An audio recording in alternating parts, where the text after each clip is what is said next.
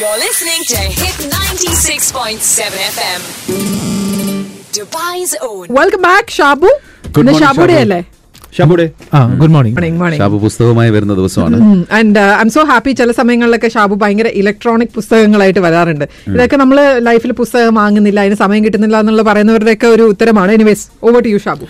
ഇന്ന് നമ്മൾ ഇത്രയും വർഷത്തിനിടയ്ക്ക് എടുക്കാത്ത ഒരു മേഖലയിലെ ഒരു പുസ്തകമാണ്. ശരി. അതായത് നാടകം നമ്മൾ ഇതുവരെയും പരിചയപ്പെടുത്തിയിട്ടില്ല. നമ്മൾ തിരക്കഥകൾ പരിചയപ്പെടുത്തിയിട്ടുണ്ട്, കവിതകൾ പരിചയപ്പെടുത്തിയിട്ടുണ്ട്, നോവൽ പരിചയപ്പെടുത്തിയിട്ടുണ്ട്, കഥകളുണ്ട്. പക്ഷെ നാടകം ഇതാദ്യമായിട്ട് പരിചയപ്പെടുത്തുകയാണ്. ഈ നാടകം എന്ന് പറയുന്നത് കണ്ണൂർ സംഘചേതന അവതരിപ്പിച്ചൊരു നാടകമാണ്. പ്രത്യേകിച്ച് ഇപ്പോൾ ഉത്സവകാലമാണ്, ഒരുപാട് ക്ഷേത്രപ്പറമ്പുകളിൽ നാടകം നടക്കുന്നു. അതിൽ ഈ പേരൊക്കെ സുപരിചിതമായൊരു പേരാണ്, കണ്ണൂർ സംഘചേതന അവതരിപ്പിക്കുന്ന 16ാമത്തെ നാടകം. കൊല്ലം കാളിദാസ കലാ കേന്ദ്രം, അതുപോലെ തന്നെ KPSC നമുക്ക് എല്ലാവർക്കും അറിയാവുന്നതാണ്. അല്ലാതെ പ്രൊഫഷണൽ വേറെ ഒരുപാട് നാടക സമിതികൾ ഉണ്ട് കേരളത്തിൽ. അപ്പൊ ഈ നാടകത്തിന് വേറൊരു പ്രത്യേകത കൂടിയുണ്ട്. സാധാരണഗതിയിൽ നമ്മൾ നാടകം എന്ന് പറയുമ്പോഴത്തേക്ക് നാട്ടിലെ ഏതെങ്കിലുമൊക്കെ സംഭവങ്ങളോ അല്ലെങ്കിൽ ചരിത്ര സംഭവങ്ങളോ ഒക്കെ പറയുന്നതായിരിക്കാം, അല്ലെങ്കിൽ പുരാണ കഥകളെ ആസ്പദമാക്കിയിട്ടായിരിക്കാം. ഇത് പക്ഷേ സദ്ദാം ഹുസൈന്റെ ജീവിതത്തെ ആസ്പദമാക്കി എഴുതിയ ഒരു നാടകമാണ്. ഈ നാടകം എഴുതിയത് PVK പനയാൽ മാഷാണ്. കാസർഗോഡ് ജില്ലയിലെ പനയാൾ ഗ്രാമത്തിൽ ജനിച്ച അദ്ദേഹത്തിന്റെ യഥാർത്ഥ പേര് കുഞ്ഞിക്കണ്ണൻ എന്നാണ്. PVK പനയാൾ എന്നാണ് അറിയപ്പെടുന്നത്. ദീർഘകാലം അധ്യാപകനായിരുന്നു. തലമുറകളുടെ ഭാരം, സൂര്യാപേട്ട്, ഖനിജം, കിനാവള്ളി ഊഞ്ഞാൽ, അതൊരു നോവലാണ്.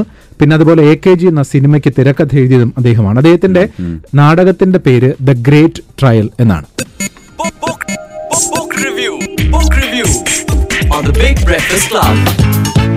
അപ്പൊ ഈ ഗ്രേറ്റ് ട്രയലിന്റെ മുഖവുരയിൽ അദ്ദേഹം പറയുന്നുണ്ട്, കണ്ണൂർ സംഘചേതനയ്ക്ക് വേണ്ടി എഴുതിയ 3ാമത്തെ നാടകമാണ് ദ ഗ്രേറ്റ് ട്രയൽ. സംസ്ഥാന പ്രൊഫഷണൽ നാടക മത്സരത്തിൽ ഏറ്റവും നല്ല 2ാമത്തെ നാടകത്തിനുള്ള പുരസ്കാരം ഈ ദ ഗ്രേറ്റ് ട്രയൽ കരസ്ഥമാക്കി. കത്തുന്ന ഇറാഖിന്റെ കനലുകളിൽ ഊന്നി നിന്നാണ് മഹാവിചാരണ വളരുന്നത്. The great trial.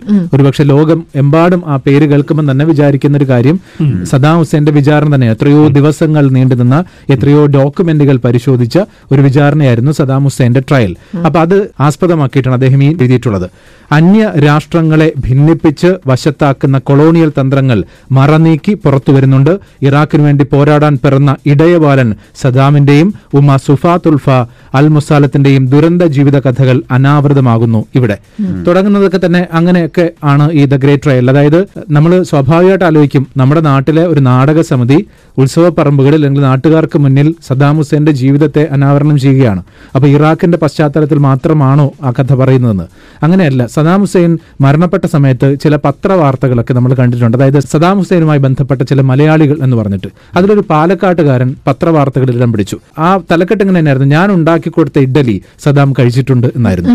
ഇദ്ദേഹം പാലക്കാട്ടുകാരൻ, ഒരു നായരുണ്ട്, അവിടുത്തെ എയർപോർട്ടിൽ ജോലി ചെയ്തിരുന്ന ഒരു വ്യക്തിയാണ്, അവിടുത്തെ കുക്കായിരുന്നു. അപ്പം സദ്ദാം ഹുസൈൻ പലപ്പോഴും തിക്രിത്ത് എയർപോർട്ട് വഴി പോകുന്ന അവസരത്തിൽ ഇദ്ദേഹത്തിന്റെ ഇഡ്ഡലി കഴിച്ചിട്ടുണ്ട് എന്നുള്ളതായിരുന്നു വാർത്ത വന്നത്. പക്ഷേ ഇദ്ദേഹം ഒരിക്കലും സദ്ദാം ഹുസൈന്റെ കൊട്ടാരത്തില് ഷെഫായിരുന്നോ കുക്കായിരുന്നോ എന്നൊന്നും നമുക്കറിയില്ല. പക്ഷെ ഈ നാടകത്തില് ആ നായർ എന്ന് പറയുന്നൊരു കഥാപാത്രം വരുന്നുണ്ട്. അതിലൂടെയാണ് കഥ വികസിക്കുന്നത്, നാടകം വികസിക്കുന്നത് പോലും. പക്ഷേ നമ്മളൊന്ന് തപ്പിപ്പിടിച്ച് പോയി കഴിഞ്ഞാൽ സദ്ദാം ഹുസൈന്റെ കൊട്ടാരത്തിൽ ഷെഫായിരുന്ന ഒരു ഇന്ത്യക്കാരനുണ്ട്, തമിഴ്നാട്ടുകാരനുണ്ട്, ഖ്വാജ മുഹ്യുദ്ദീൻ എന്നാണ് പേര്.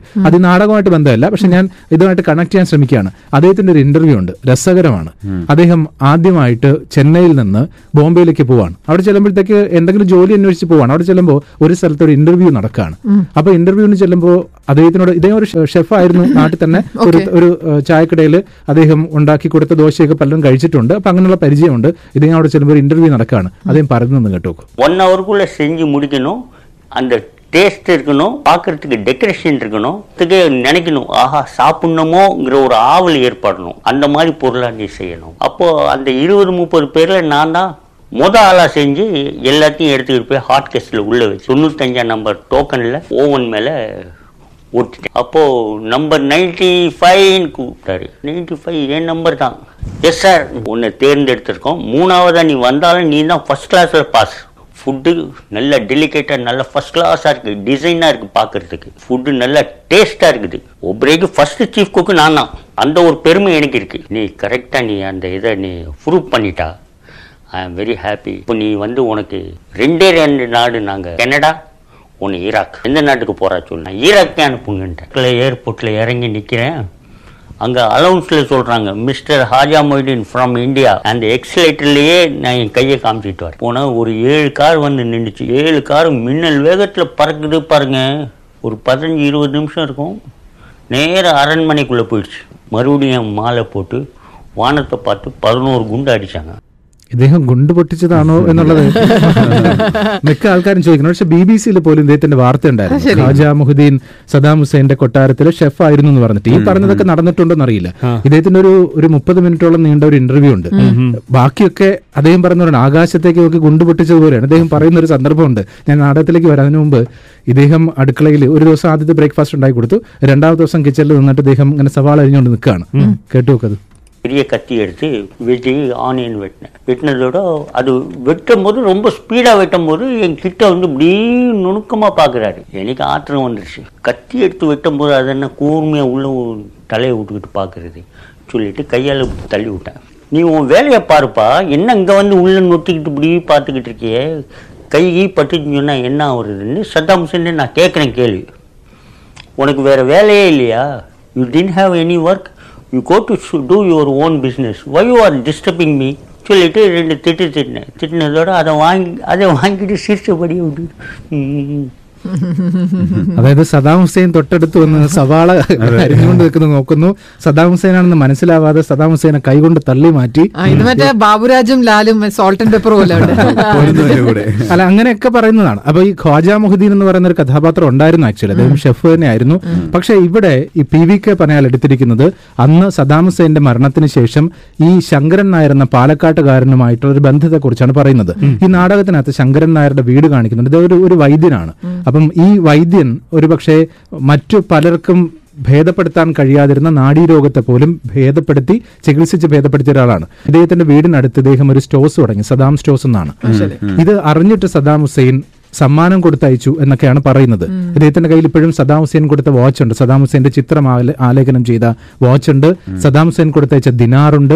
അതുപോലെ സദാം ഹുസൈൻ കൊടുത്തയച്ച മറ്റ് പല ഗിഫ്റ്റുകളുണ്ട്. ഇദ്ദേഹം തിരിച്ച് ചില ഗിഫ്റ്റുകൾ കൊടുത്തയക്കുകയും ചെയ്തിട്ടുണ്ട്. ഇതൊക്കെ ഒറിജിനലി നടന്ന സംഭവമാണ്. അപ്പൊ PVK പനയാൽ മാഷ് ഈ ചരിത്ര സംഭവങ്ങൾ അന്വേഷിച്ച് പോയിട്ടാണ് സദാം ഹുസൈന്റെ ജീവിതത്തെ നമ്മിലേക്ക് പറയുന്നത്. ഇവിടെ പറഞ്ഞിരിക്കുന്നത് ഈ നാടകം എന്താണെന്ന് വെച്ച് കഴിഞ്ഞാൽ, നേരത്തെ സൂചിപ്പിച്ചതുപോലെ തന്നെ ഇറാഖില് ഒരു ഇടയബാലനായിട്ട് ജനിച്ച സദാം ഹുസൈൻ പിന്നീട് ഇറാഖിന്റെ ഭരണം കൈയാളുന്ന ഒരവസ്ഥയിലേക്ക്. അതിന്റെ തുടക്കം ഒക്കെ പറയുന്നുണ്ട്.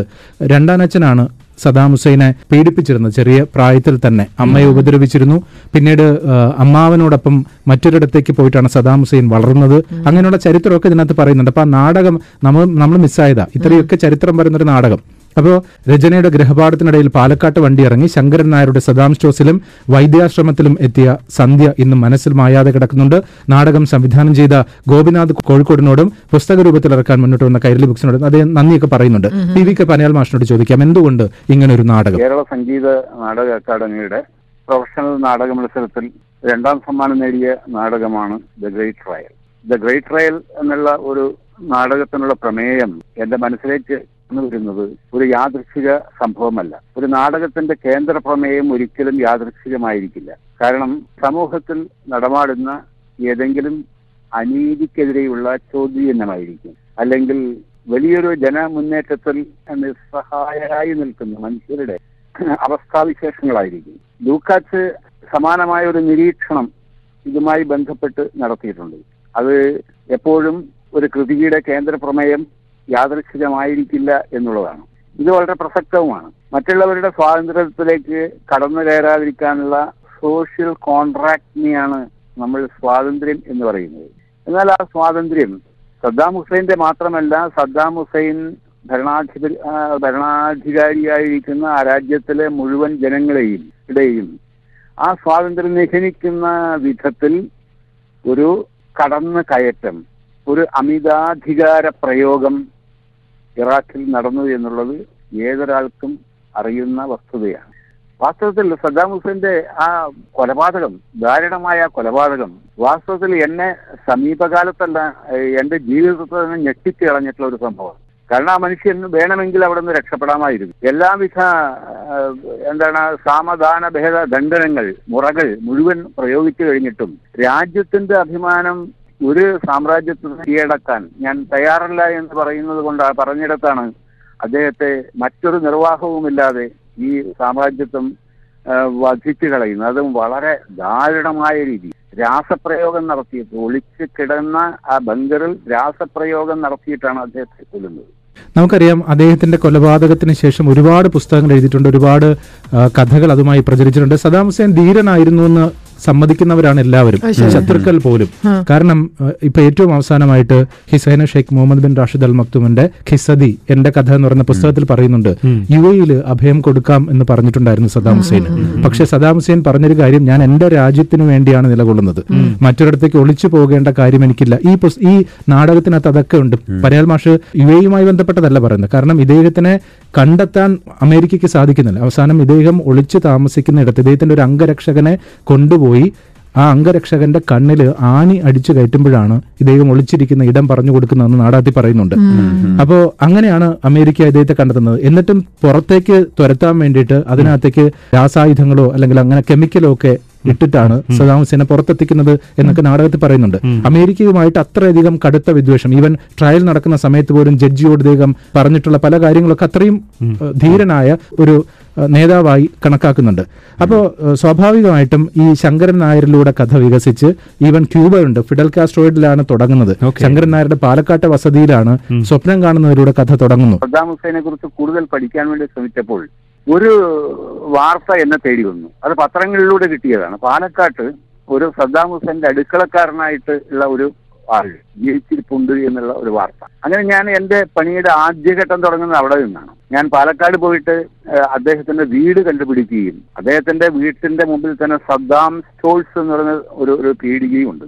ആ പീടികയിൽ പിന്നെ വരുന്ന ആളുകൾക്കും എല്ലാം സദ്ദാം ഹുസൈൻ ആരാണ്, എന്താണ്, എന്തുകൊണ്ട് സദ്ദാം ഹുസൈൻ നിലനിൽക്കണം, അദ്ദേഹത്തിന്റെ ആശയങ്ങൾ പ്രചരിപ്പിക്കണം എന്നൊക്കെ വിശദമായി സംസാരിച്ചു കൊണ്ടിരിക്കുന്ന ഒരു മനുഷ്യനെയാണ് ഞാൻ കണ്ടിട്ടുള്ളത്. അപ്പൊ അദ്ദേഹത്തിന്റെ കയ്യിൽ ഒരുപാട് സദ്ദാം ഹുസൈൻ നേരിട്ട് നൽകിയ സാധനങ്ങളുണ്ട്. അദ്ദേഹം നാട്ടിലേക്ക് വരുമ്പോൾ സദ്ദാം ഹുസൈൻ സമ്മാനമായി കൊടുത്തിട്ടുള്ള ഒരുപാട് സാധനങ്ങൾ ഉണ്ട്. അപ്പൊ ഇതിലൂടെയൊക്കെ വളരെ വികാരപരമായിട്ടാണ് ഒരു അടുക്കളക്കാരനാണ് ഭക്ഷണം പാലിക്കുന്ന ഒരാളും ഒരു ഭരണാധികാരിയും തമ്മിൽ ഇത്രയും ഒരു ഹൃദയബന്ധം സൂക്ഷിക്കുന്നുണ്ടെങ്കിൽ തീർച്ചയായിട്ടും ഞാൻ മനസ്സിലാക്കുന്നത് അതുപോലൊരു ഭരണാധികാരി വലിയ പണക്കാരനെന്നോ പാവപ്പെട്ടവനെന്നോ വ്യത്യാസമില്ലാതെ മനുഷ്യരെ മുഴുവൻ ഒന്നായി കാണുന്ന ഒരു ഭരണാധികാരിയായിരുന്നു അദ്ദേഹം എന്നുള്ളതാണ്. അത് അവിടെ നിന്ന് ഒരുപാട് അനുഭവങ്ങൾ കിട്ടി. പിന്നീട് ഇതേക്കുറിച്ച് പഠിക്കാൻ വേണ്ടി ഞാൻ ശ്രമിച്ചു.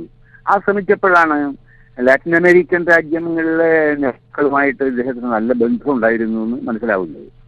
അവിടെ പലപ്പോഴും രാജ്യം പ്രതിസന്ധിയിലാകുമ്പോഴൊക്കെ വലിയ ഫിഡൽ കാസ്ട്രോവിനെ പോലുള്ള നേതാക്കളെ കാണാനും അവരുമായി സംസാരിക്കാനും ഒക്കെ സദ്ദാം ഹുസൈൻ ശ്രമിച്ചിട്ടുണ്ട് എന്നാണ് എനിക്ക് എന്റെ പഠനത്തിൽ നിന്ന് മനസ്സിലാക്കാൻ കഴിഞ്ഞത്. ഇതൊക്കെ വെച്ചുകൊണ്ട് സദ്ദാം ഹുസൈനെ കേന്ദ്ര കഥാപാത്രമാക്കിക്കൊണ്ട് ഒരു നാടകം രചിക്കുക, അത് ഞാൻ വളരെ പെട്ടെന്ന് ചെയ്തു. പിന്നെ ജോർജ് ബുഷിനെ കാണിക്കുന്നുണ്ട് ഈ നാടകത്തിൽ. ഇതെല്ലാം കൂടി ചേർത്ത് വെച്ചുകൊണ്ട് കേരളത്തിന്റെ ഒരു പശ്ചാത്തലവും ഇന്ത്യക്കാരെ സദ്ദാം ഹുസൈൻ എത്രമാത്രം സ്നേഹിച്ചിരുന്നു എന്നതടക്കമുള്ള കാര്യങ്ങൾ പറയുന്നതാണ് ദ ട്രയൽ എന്ന നാടകം പനയാൽ മാഷ് രചിച്ചത്.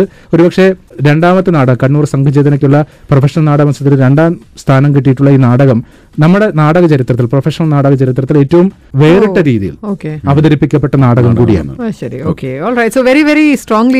ഒരിക്കൽ കൂടെ പുസ്തകത്തിന്റെ പേര് നമുക്ക് പറയാം, ദ ഗ്രേറ്റ് ട്രയൽ എന്നതാണ്. കൈരളി ബുക്സ് പ്രസിദ്ധീകരിച്ചത്.